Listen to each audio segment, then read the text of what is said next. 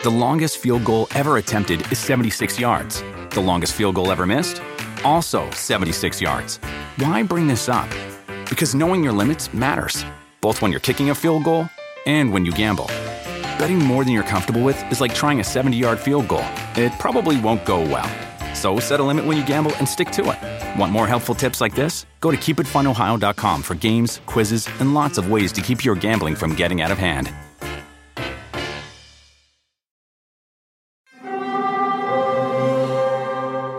Hear that? It's the call of the Crave. And when the Crave calls, you know what to do. Try the $5 Bacon Bundle, because the only thing better than a White Castle slider is a White Castle slider topped with crispy hickory-smoked bacon. So pick any two of either the Bacon Cheese Slider, 1921 Bacon Cheese Slider, or Chicken Bacon Ranch Slider, and also get a small fry for just $5 with the $5 Bacon Bundle. White Castle. Follow your Crave.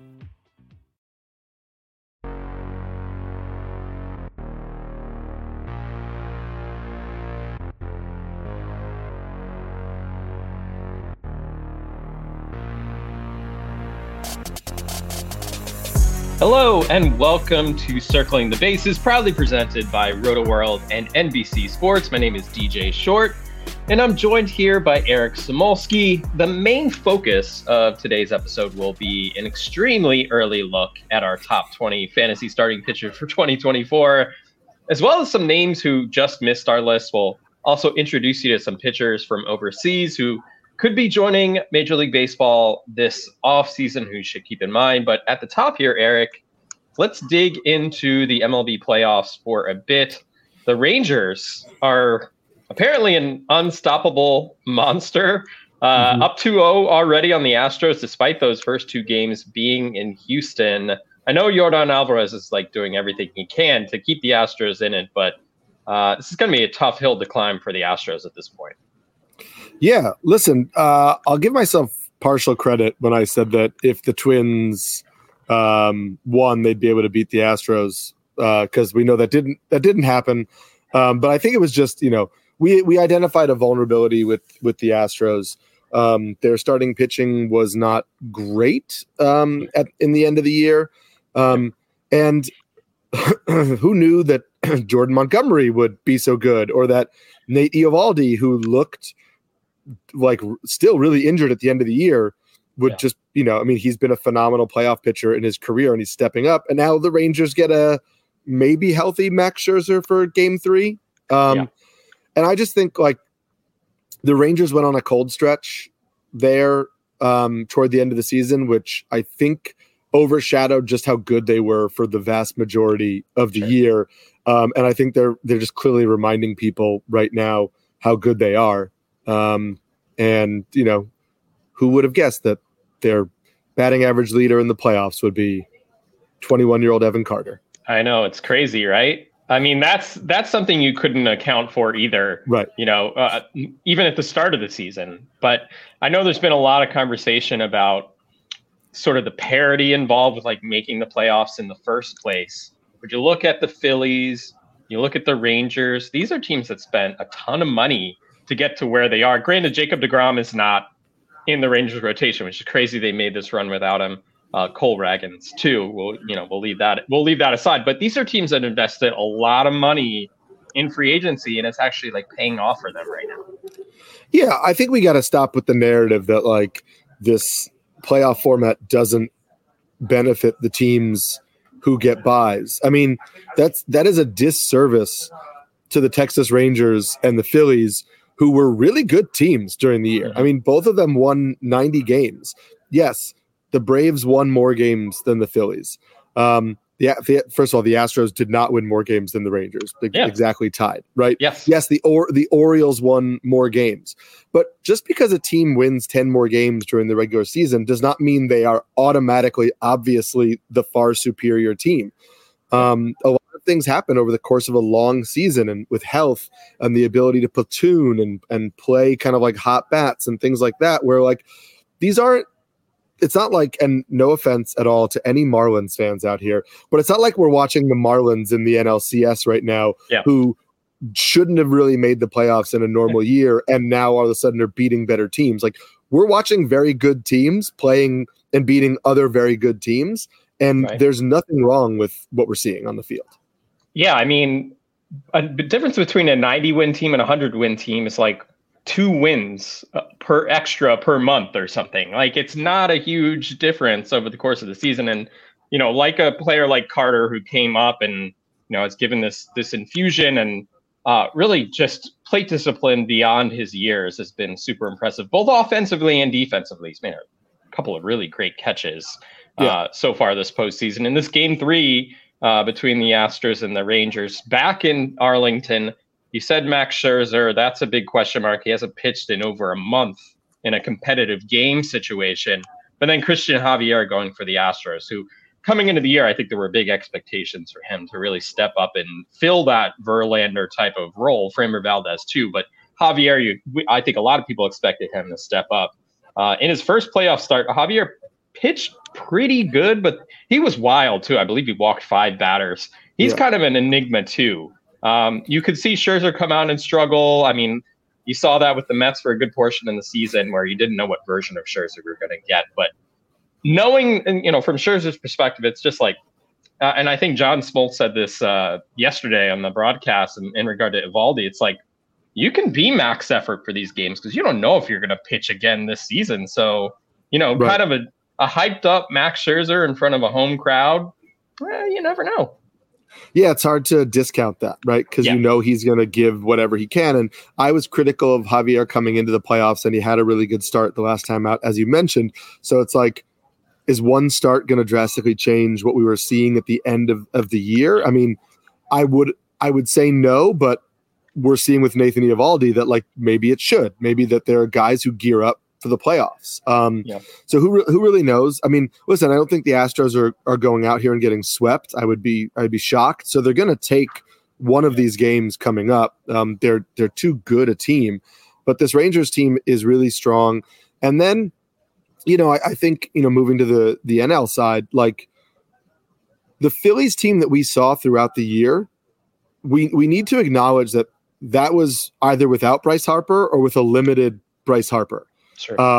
And as he's gotten healthy, and also whatever was going on with Trey Turner too, right? I mean, we need to acknowledge that too. And then, you know, standing ovation changed the whole season, right? Yeah. But the Phillies with a healthy Bryce Harper and a producing up to expectations Trey Turner are a vastly different team than slumping Trey Turner and unhealthy Bryce Harper. So like the fact that they're getting hot right now should not be viewed as a shocking thing. You know, maybe Zach Gallen shouldn't throw fastballs right down the middle of the plate. But they're going to be a tough out regardless of who they face. And I think it'll be a competitive series. You know, tonight on Tuesday, Merrill Kelly versus Aaron Nola is a solid pitching matchup and one that where the Diamondbacks could get to Nola. You know, we've seen him have some rough starts. But it's hard to count out the Phillies right now, the way they're swinging the bats. Yeah, and especially in Philadelphia, where that home field advantage is crazy right now. Yeah, and Kelly against Nola, I think that's a coin flip game. Nola has been pretty good in his first 2 postseason starts. Kelly was great against the Dodgers, so we'll see. I think just looking at the American League Series, teams are 0-21 all time when losing the first 2 LCS games at home. It's a very difficult thing to overcome as they go into Arlington. We'll see, but hopefully we get some more entertaining baseball here in the days to come.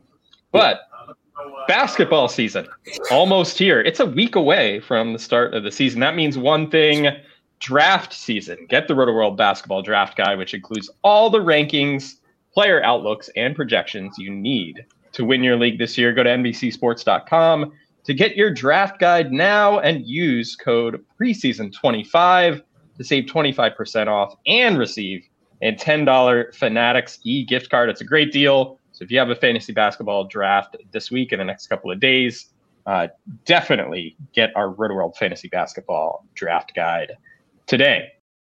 Have you ever brought your magic to Walt Disney World? Like, hey, we came to play? Did you tip your tiara to a Creole princess or get goofy officially? When we come through, it's true magic, because we came to play at Walt Disney World Resort. The longest field goal ever attempted is 76 yards. The longest field goal ever missed? also 76 yards. Why bring this up? Because knowing your limits matters, both when you're kicking a field goal and when you gamble. Betting more than you're comfortable with is like trying a 70-yard field goal. It probably won't go well. So set a limit when you gamble and stick to it. Want more helpful tips like this? Go to KeepItFunOhio.com for games, quizzes, and lots of ways to keep your gambling from getting out of hand. So like I said, we are going to spend this show talking about next season, kind of an early look at the starting pitcher terrain. And last week, if you remember, we kind of did a State of the Union as to what we're thinking fantasy-wise. And I think we each said, you know, we're a little more resistant to go really aggressive early with starting pitching. Now, I found this a pretty interesting exercise because while I said that, I felt like once I got to like through the top 20, it was just like, it's almost like a crapshoot of where this could go. So while you're going to be less aggressive, I feel like there's fewer safer options because of all the injuries in the starting pitcher landscape right now. I'm wondering what you think. Yeah, I guess my argument would be safety. Like, I guess I feel pretty good about my top three. And then from there, I could move guys around in any number of ways. And now that's not saying the guy I have ranked 4 could be 17, but he could be 8. He could be 7. He could be 9. So for me, I think that even solidified it more, which is like if the whole thing from 4 on is going to be personal preference, maybe some things we see in spring training, you know, how the draft board falls for you. You're saying I'm either going to make sure I get one of the top 2 or 3 guys, or I'm going to be drafting a guy early that I have some question marks on. So for me, I would rather take the shot that the guy I have ranked 3, 4, or 5 falls to 8, you know, starting pitcher 8 in the draft I'm in, realizing that like the gap for me between, you know, these starting pitchers at the top, regardless of the top 3, is not really all that large. And there's a lot of names that you and I both have in our top 10 that in years past, people would be like, what is that guy doing? And why is that person in the top 10? And it's like, well, there's no Shane McClanahan. There's no Brandon Woodruff now. There's no Sandy Alcantara. Not that he would be top 10, but we're probably not getting Robbie Ray until, you know, the middle of the season. Jacob DeGrom is a huge mystery. And, DeGrom is a mystery. Scherzer, who's now back pitching, but like, are you taking Scherzer in your top 10 like you would have in the past? Probably not, given the age and injuries. And this is kind of like a pretty consistent thing across the board. So yeah, to me, this further solidified my idea of like, I'm going to wait and see how the board falls rather than, you know, rush for the top 2 names who everybody knows are the top 2 names. All right. So let's get to that. Why don't you unveil your top 10? Then I will read mine. I think we have pretty similar names in our top 10, maybe just in a slightly different order. But go ahead. So number 1, I have Garrett Cole. Number 2 is Spencer Strider. Number 3 is Zach Wheeler. Number 4 is Luis Castillo. Number 5 is Corbin Burns. Number 6 is Kevin Gausman. Number 7 is Pablo Lopez. Number 8 is Tyler Glasnow. Number 9 is Zach Gallen. And number 10 is Max Fried. Okay, so we have the exact same players within our top 10, just in a different order. I have Cole Strider 1, 2 as well. I have Kevin Gausman at 3, so 3 spots higher. I have Luis Castillo at 4.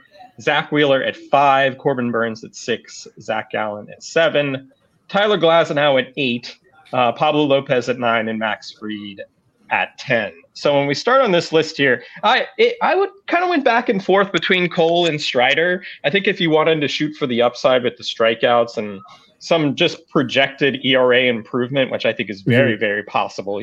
Strider did have a 3.86 ERA this season. But the whip was 1.09, had 281 strikeouts. I think you could make that case if you wanted to go for the strikeouts, go for it. With Cole, 2.63 ERA. The expected ERA was almost a full run higher, but going to win a Cy Young Award this year. The strikeout rate was a little lower than you would expect. But I think as far as safety, I think Cole is – the floor is very high there. I think Strider's the upside candidate, but Cole, if you want to start safe, he's probably the best way to go. Yeah, I think so for sure. I mean, you know, I was wrong on the upside of Strider 2 years ago because I was worried he was a two-pitch pitcher, which historically speaking is not something you want to target. We obviously know that he has, you know, surpassed what is typical of a two-pitch pitcher. But again, we're nitpicking between are you number one or are you number two? So the idea of a pitcher who has more pitches to offer, who still has strikeout upside, I think there's a little more security there, as you mentioned. And I also think the cutter was really important for Garrett Cole because I do think it helped to mitigate some of the home run issues that we've seen from him in the past. And so I just feel a little bit better. The home run issues were a huge concern for me. And so I just feel a little bit better about Garrett Cole than I do about Strider. Obviously, you're happy with either one of those guys. I will say I had Gausman third on my initial run. And as you know, I've been also going through starting pitcher rankings with Nick Pollock over at Pitcher List, talking about starting pitcher stuff. And there were some interesting things that he brought up to me. I think that knocked Gausman out of that spot for me. One is the whip is not great for somebody you're taking this high. He had a 124 whip last year, and everybody was like, well, he had a 363 BABIP. So obviously that's not going to sustain. And the BABIP fell to 323, which is, you know, it fell. It didn't fall all that far. And so he had a 1.18 whip, which that's not really good for somebody you want to take that high. And then the interesting thing, Pitcher List has this stat, which is called ICR, which stands for ideal contact rate. So it basically tallies up the barrels and solid contact that a pitcher gives up on the total number of batted ball events. Gausman's rate was, what's the number here? Sorry. Gausman was 16th percentile. He had a ICR rate near 50%. So when you have two really bad BABIP years in a row, and then you also look at the fact that the pitcher is giving up a significant amount of good contact, that maybe tells us that BABIP is not fluky. And so we shouldn't really expect it to go down. So Gausman is he's still in my top 10. But for me, I just think, the batting average against is going to stay up. I think the whip is going to stay up. And so I think I'm not as comfortable with him as the guys I had above him, like Luis Castillo and Wheeler and Burns, who 2 years ago was the number one. I know it's crazy that he's being bumped down so far. I couldn't let him fall, and he's going into a contract year too. Mm-hmm. He's going to have all the motivation in the world. Yeah, and who knows if he starts in Milwaukee, right? I mean, there are a lot of people suggesting now that Woodruff is out for the year, that the Brewers would be better off trading Burns before the year starts. So they the other team gets a full year of Corbin Burns, which is obviously going to mean Milwaukee gets back a lot more in return. So what if Corbin Burns goes to a pitcher's park? Sure. Right? Like we've always said that ballpark kind of works against him a little bit. So what if you have Corbin Burns, who, you know, still had a 3.39 ERA, a 1.07 whip, and 200 strikeouts on the year, in a year led the National League in whip, so in a year that people thought wasn't great, and he actually was getting better as the year went on too. So what if you get that version of Corbin Burns, and now he's in City Field? Now he's in somewhere that's a pitcher's park. I know you would love that, but now he's in somewhere that's a pitcher's park. I mean, now again, you're not jumping somebody up drastically, but you're talking about, Corbin Burns, obviously top five starting pitcher. One thing about Zach Wheeler that I'm thinking about, he's been outstanding this postseason. We know that.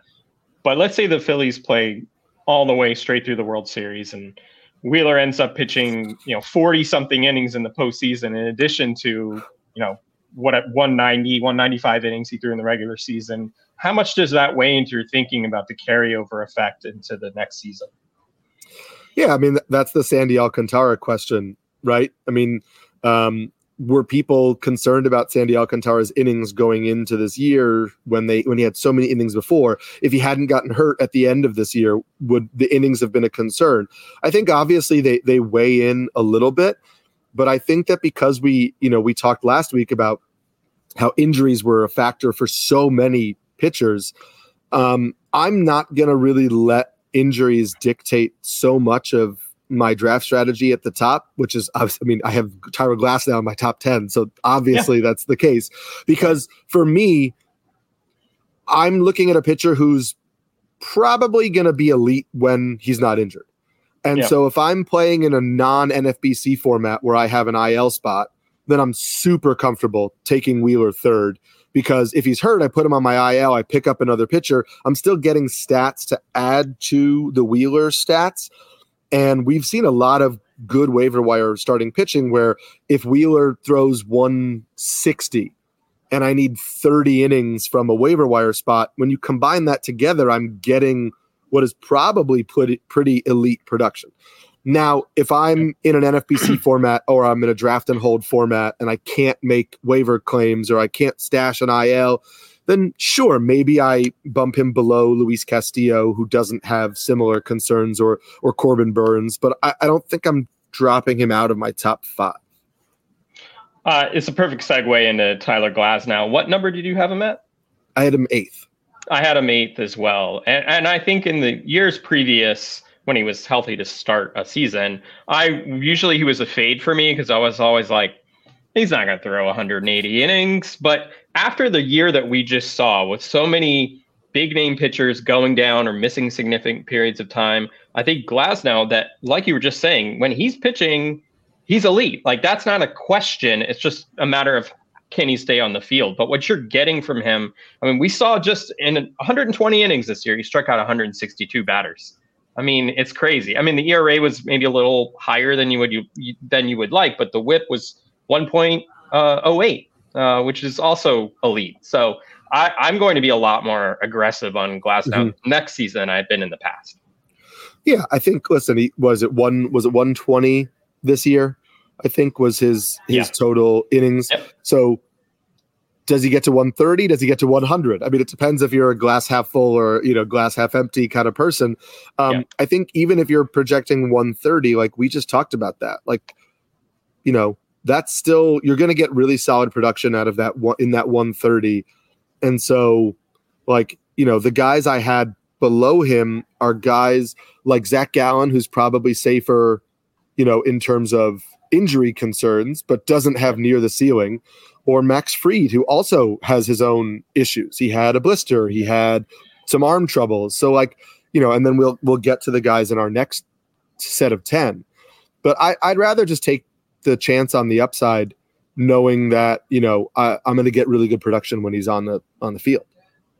So I have Max Fried at 10 on my list. He was excellent when he was healthy this season. He's generally he has an ERA right around 3 for his career. Has arguably the best, or not even arguably, the best offense in baseball backing him. So the win potential is going to be there if he's healthy next season. I think maybe not the upside of some of these other names we're going to talk about, but sometimes, safe and track record is okay to follow, where I would have no problem with having Fried as my number 1 if I waited on a starting pitcher.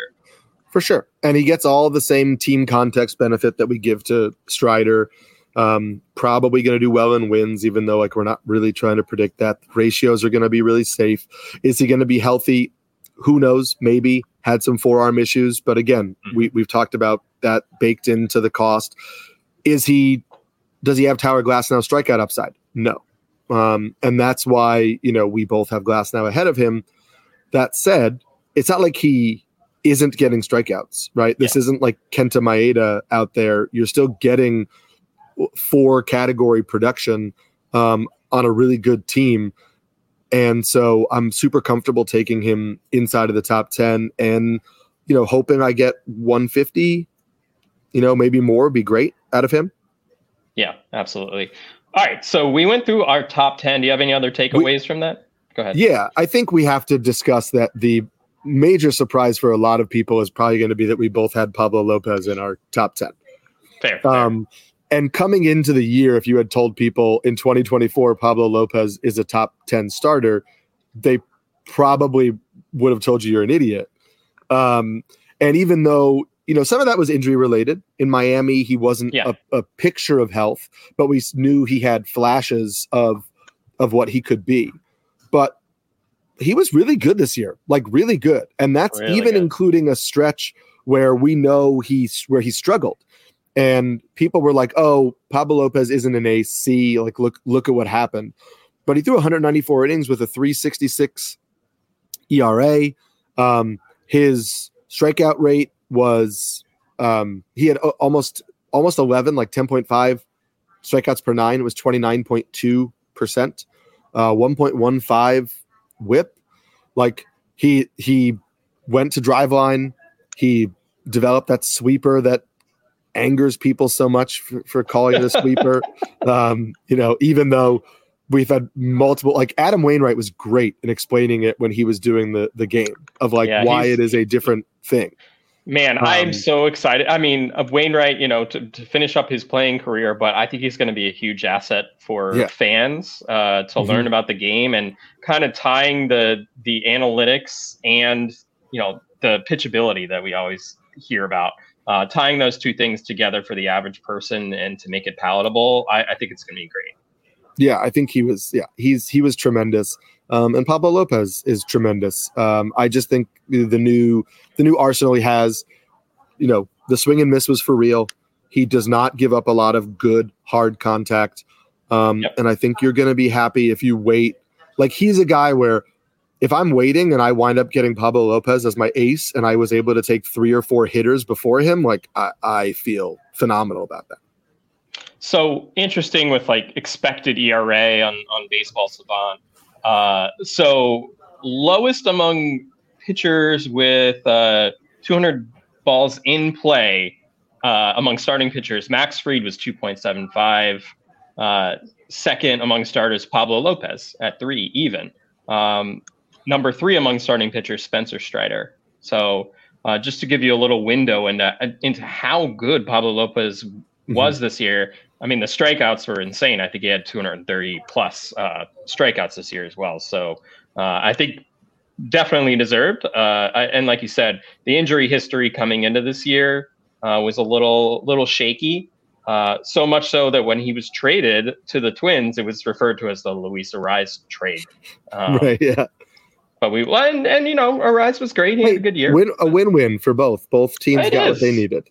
Exactly. You know? Exactly. So. All right, so let's hop into our next group here, 11 through 20. Eric, you can go ahead. 11, I had George Kirby. 12 was Freddie Peralta. 13 was Walker Buehler. 14 was Aaron Nola. 15 was Tarik Skubal. 16, Eury Pérez. 17, Grayson Rodriguez. 18, Bobby Miller. 19, Joe Ryan, and 20, Zach Eflin.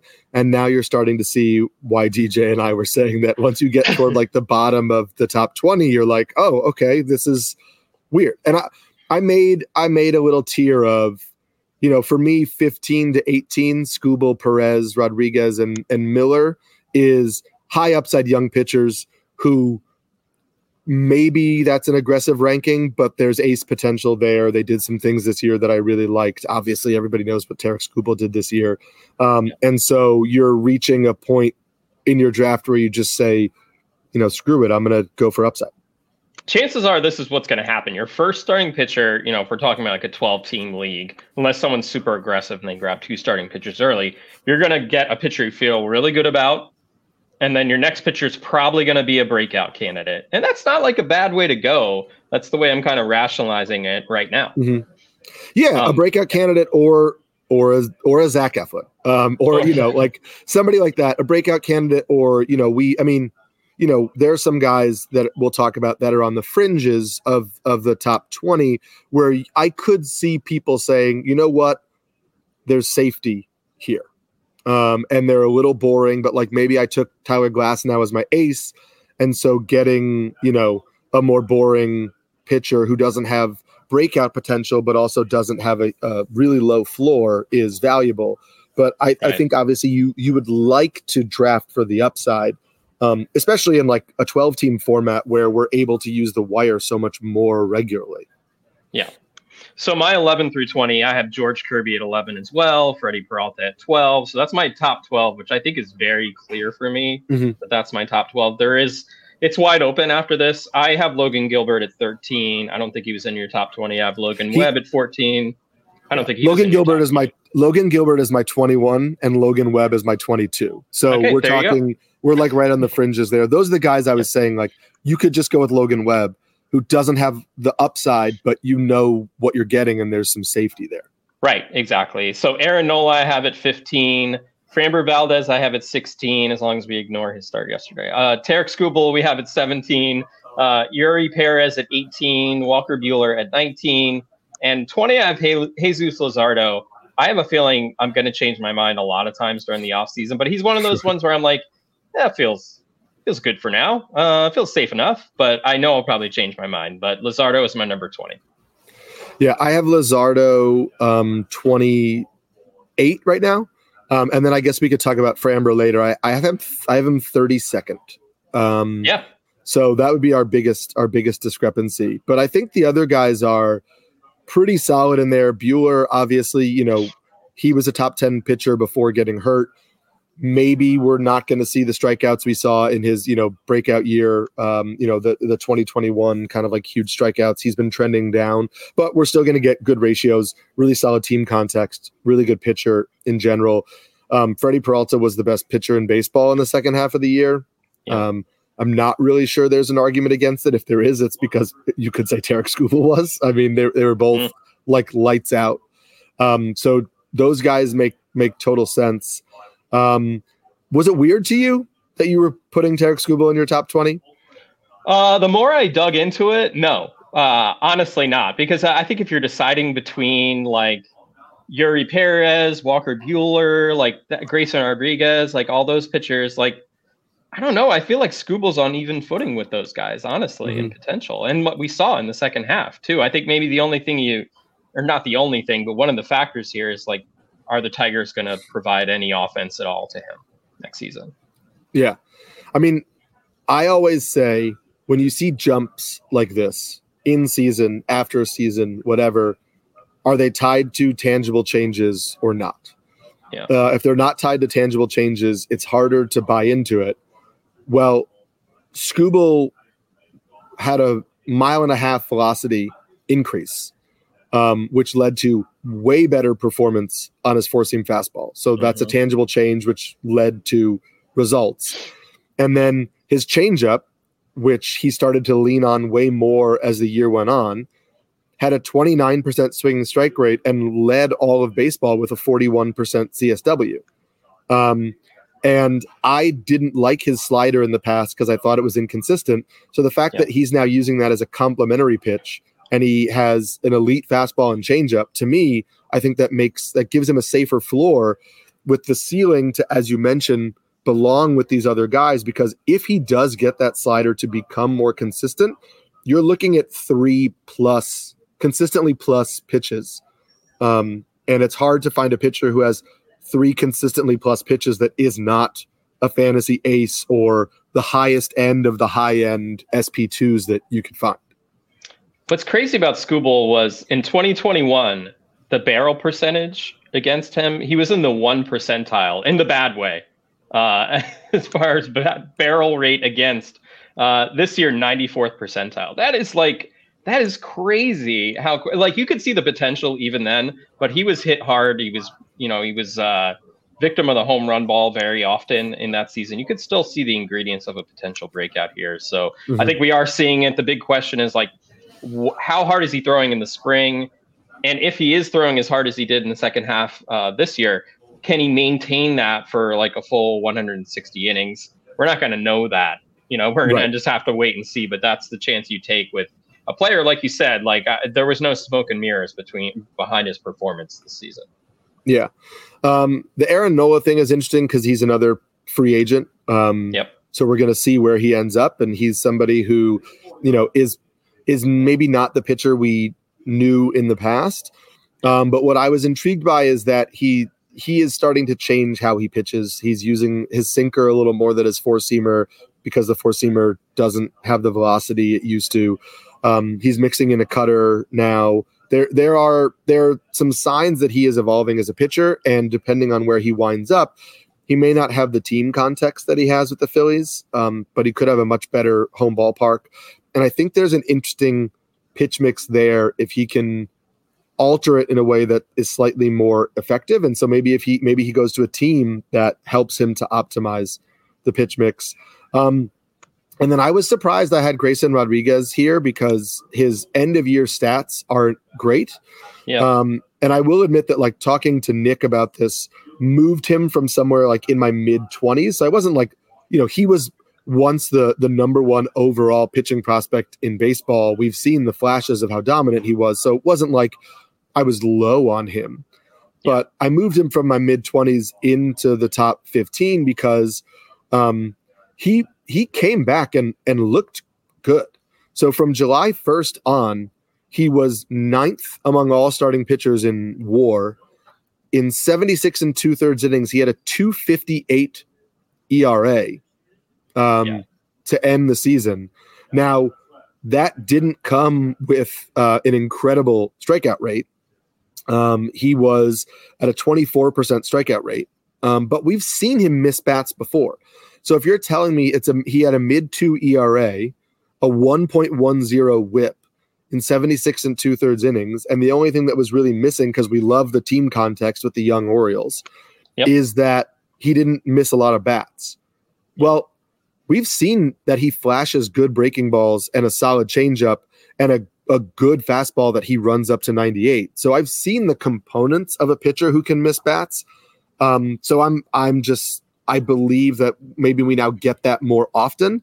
And second half version of Grayson Rodriguez was a really solid pitcher. And so I'm banking on the upside there, where I find like him and Eury Pérez.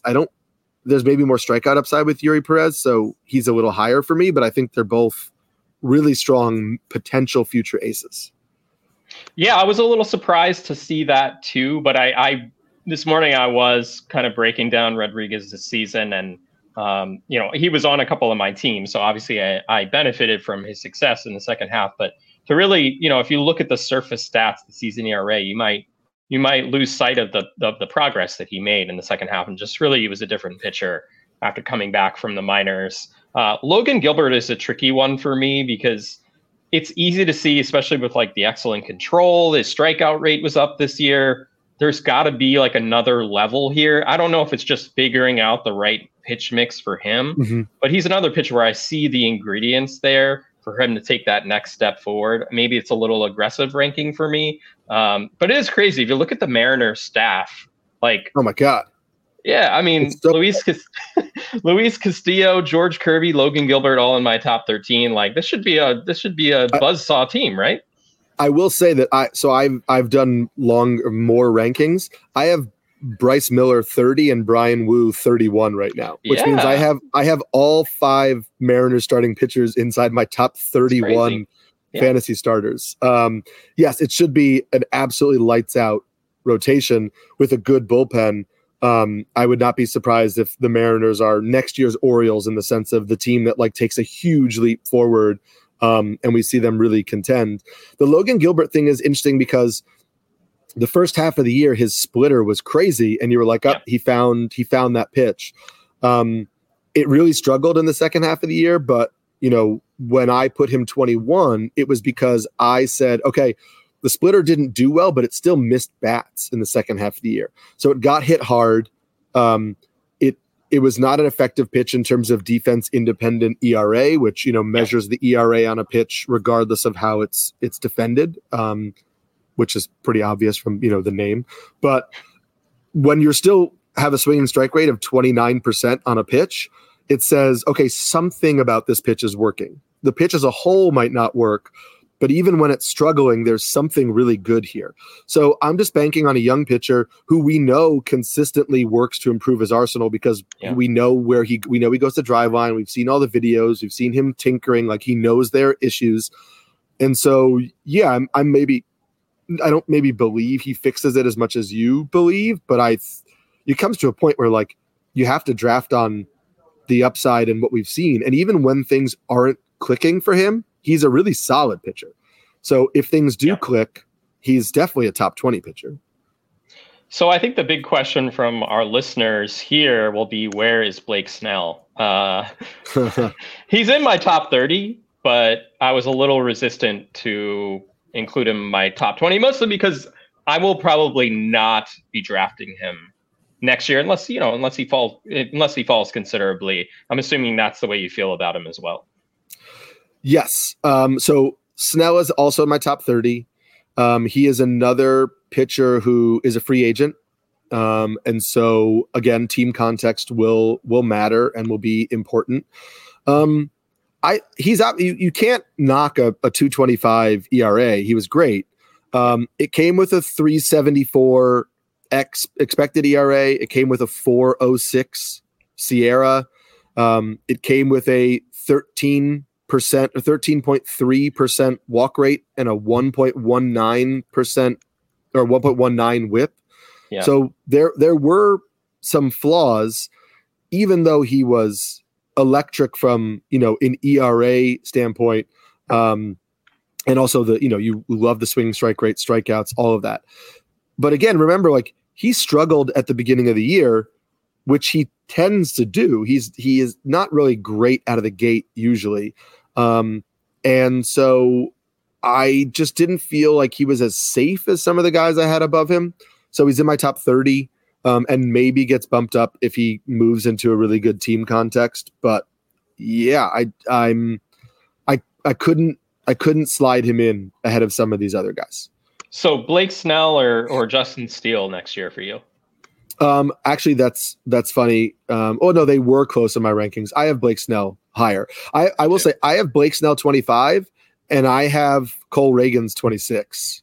And we'll see how I wind up on Ragans. But, like, I think people forget that Cole Ragans was a really highly valued prospect who had multiple injuries and surgeries.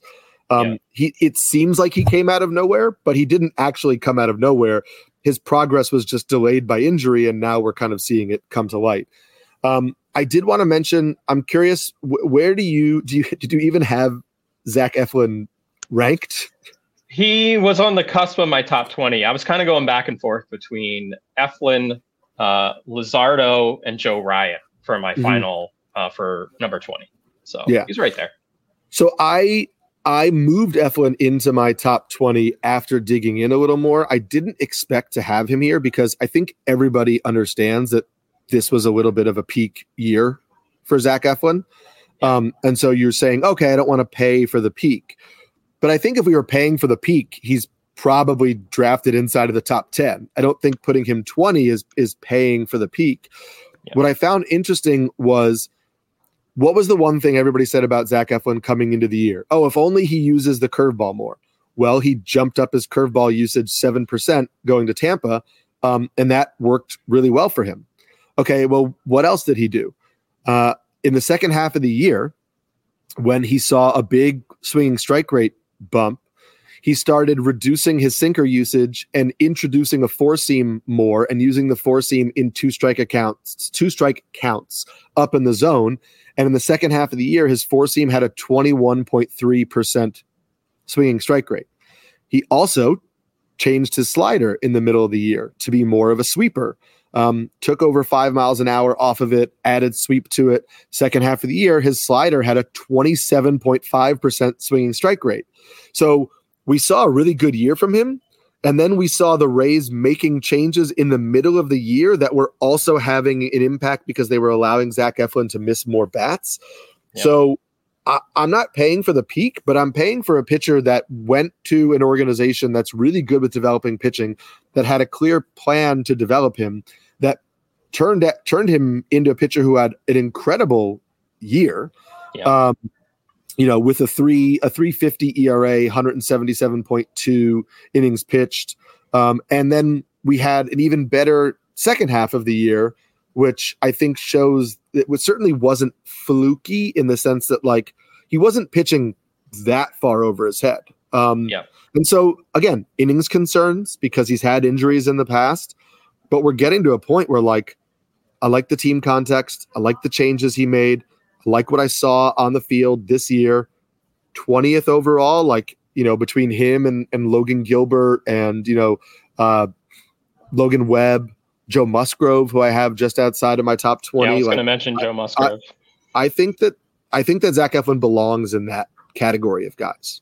Yeah, Musgrove, you know, we'll see how he looks in the spring in terms of his health. Of course, there was kind of a fluke accident at the beginning of the season, which delayed his start, but then the shoulder issue toward the end. So we'll have to see. He certainly warrants attention here. If he looks healthy in the spring, to me, he's a top 20 fantasy starting pitcher. Bobby Miller was close for me. Grayson Rodriguez was close for me. Cole Ragans, as you said, Joe Ryan. Kodai Senga kind of falls in the same area as like a Blake Snell for me, where we'll see about the control. It did get better as the season moved along, but his xERA was a bit higher than his actual ERA. So we'll see about that. I would be comfortable with him as a number two fantasy starter, but I'm not sure if he could duplicate the ERA he had this season. Talk to me about your profusive love of Framber Valdez. I wouldn't say it's love. I feel like, well, here's the thing about Framber. It's the sinker. It gets hit hard. This year, this year we saw that. I mean, yesterday we saw that as well. So the Astros are a smart team, and they know what's getting hit hard here. What I think is going to be interesting for Framber is how does he evolve moving forward? Does he make those tweaks to his arsenal, throw the sinker less, and throw the pitches that are more effective more often? We will see. I do like the team context. I do think he flashes that ace upside as well. So would I love him as my number one starter on a mixed league staff? Probably not, but I could definitely live with him as my number two. Sure. Yeah, I see that. I think my concern is I really liked the first half of the year, Framber. And part of that was because I really liked the cutter. Yeah. He had a 2.51 ERA in the first half of the season. In the first half of the season, he was throwing the cutter 16% of the time. It had a 22% swing and strike rate. Then all of a sudden he threw the cutter 9% of the time in the second half. He also seemed to lose his feel for it a little bit because it's one of his newer pitches. And so he started to rely on the changeup more, which is fine. It's a solid pitch. It does limit his strikeout upside a little bit when compared to the cutter. So to me, it's how much do I trust that the first half Framber Valdez that had that really interesting cutter but was still relying on the sinker a lot, like could come back to a Framber Valdez that still has the cutter, also uses the sinker less, and really kind of like checks all of these boxes. If he does, I think he definitely is a top 20 pitcher. I guess I just am now at a point where I don't know. I just don't know if we're going to consistently see that. I think he may be a guy who flashes and then goes back to doing what he was doing before and flashes and goes back. So, you know, he's probably not going to be a huge strikeout guy for us. You know, I think that he's like a mid 8 K per 9, you know, low 3 ERA, good team context, still has a tendency to like walk more people than you want with like a 1.15, 1.16 type of ERA. And so there are some blemishes there that I think put him in like a 20 to 30 range, maybe. That's fair. We'll move on here to a couple pitchers to watch this offseason. It could be coming over to MLB. But before we do that, this Sunday night, two of the NFL's most explosive offenses meet in Philadelphia when the high-flying Dolphins take on the Eagles. Get ready for what should be a shootout at 7 p.m. Eastern this Sunday, only on NBC and Peacock. Have you ever brought your magic to Walt Disney World like, hey, we came to play? Did you tip your tiara to a Creole princess or get goofy officially? When we come through, it's true magic, 'cause we came to play at Walt Disney World Resort. The longest field goal ever attempted is 76 yards. The longest field goal ever missed? Also 76 yards. Why bring this up? Because knowing your limits matters, both when you're kicking a field goal and when you gamble. Betting more than you're comfortable with is like trying a 70-yard field goal. It probably won't go well. So set a limit when you gamble and stick to it. Want more helpful tips like this? Go to KeepItFunOhio.com for games, quizzes, and lots of ways to keep your gambling from getting out of hand. So let's just briefly introduce, before we go here in a couple of minutes, Yoshinobu Yamamoto, expected to be one of the most sought-after names this offseason. Great numbers in Japan. I mean, his numbers are insane. Sub-2 ERA for his career. Very stingy walk rate, just 25 years old. I mean, everything is matching up for him to get a monster contract this offseason. So tell the people a little bit about what you've noticed, what you read about Yamamoto. Yeah, so first of all, the exact number that you mentioned, it is a 1.72 ERA in 7 innings of professional baseball in Japan. It's crazy. It's stupid. It's actually basically like what Tanaka did before he came over, and we know that Tanaka was great with the Yankees for a few years. Yamamoto has better pitching numbers than Shohei did, when Shohei came over, just for comparison's sake. Yamamoto is a mid 90s fastball guy, can run it up to 97, 98 ish, has a big power curve, kind of like a 12-6 curve, a 90 mile an hour cutter. That's kind of nasty. And also a forkball, which is not a ghost fork from Kodai Senga, but honestly, in the games I watched, the highlights I watched, isn't that much worse. It's still pretty good. And he's got elite command. And he also has a feel for his fastball where it's not always like a straight four seam. He'll put some run on it. He'll, he can kind of tinker with it a little bit. And so if you saw a pitcher like that, he's a top 15 starter. Easy. Yeah. The questions are, how does it correlate to the majors? He isn't a pitcher who just relies on feel, which I think is better for expecting good performance out of him, because he has elite command, but he's not just going to beat major league hitters because he has elite command. He has really good, just raw stuff. Yeah. He wasn't a huge strikeout pitcher in Japan, just a little bit over 9K/9. So we can expect that to go down a little bit in the majors. So I don't think he's going to come out and, blow hitters away like Spencer Strider style. So that dings him a little bit in terms of rankings.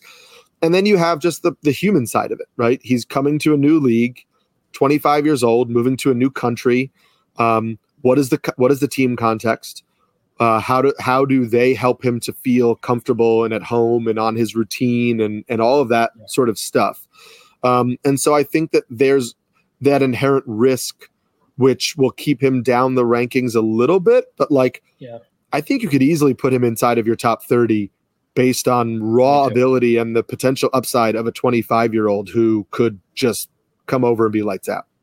So the name that's not getting as much attention but still is expected to be posted this offseason is Shota Eminaga, who I think is more of a field type of pitcher, sub-3 ERA in each of the last 3 seasons in Japan, a left-hander, just turned 30 in September, so a different situation than Yamamoto for sure, but I think someone who should find a home in a rotation this offseason as well. Yeah, I think his ranking will be fully dependent on the team context because he is a feel lefty, right? He has a 92-mile-an-hour fastball, but he has 5 or 6 pitches. He's got cutters and splitters, and he's got a sweepier slider and a loopier curve, and he'll throw a whole bunch of stuff at you. And so does he get to an organization that will optimize that pitch mix well, and does he get to an organization that has a defense behind him that will benefit from the fact that he's probably not going to strike out a lot of guys, but he's gonna induce a lot of soft contact. I will say neither one of these guys is, oh my God, Shintaro Fujinami, who came over and was with the A's and then the Orioles, where you saw him pitch sometimes and you were like, oh, this is filthy, but the command was a mess. Both of these guys have plus command. I think they're going to remain in rotations. I think they belong in MLB starting rotations. Obviously, Yamamoto is a way higher ceiling, but Imanaga, I think, is somebody who will be on radars and be like a solid, round out your rotation pitcher if he goes to the right team. Good stuff. So we next week, we're likely going to be talking about our staff slow mock draft, which we're starting tomorrow, Wednesday, with the RotoWorld baseball crew, with some of our friends around the industry. So we'll have some information coming out of that, including where some of these starting pitchers are going early. So check that out next week. Remember to subscribe to Circling the Bases wherever you get your podcasts. You can actually find all your favorite NBC sports shows on Amazon Music. Just head to amazon.com/NBC Sports. Also, do yourself a favor. Check out the RotoWorld football show. We're going into week 7 already? Is that right? Yeah. Crazy. All the insight you need, waiver wire pickups, week preview ahead, everything you need to know. Check that out again, amazon.com/NBC Sports. Also, follow us on Twitter if you don't already. Eric is @SamskyNYC. I'm @DJ Short. Take care, everyone. Enjoy the playoffs. We'll see you next time.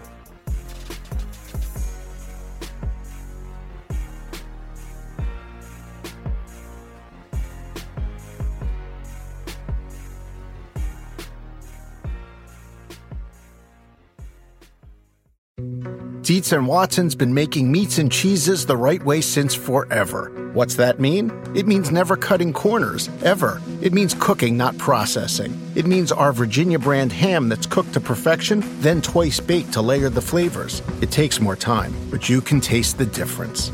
We come to work every day to do it the right way, even if it's the hard way. Because if it's not right for us, it's not right for you. Dietz & Watson, it's a family thing since 1939. The longest field goal ever attempted is 76 yards. The longest field goal ever missed? Also 76 yards. Why bring this up? Because knowing your limits matters, both when you're kicking a field goal and when you gamble.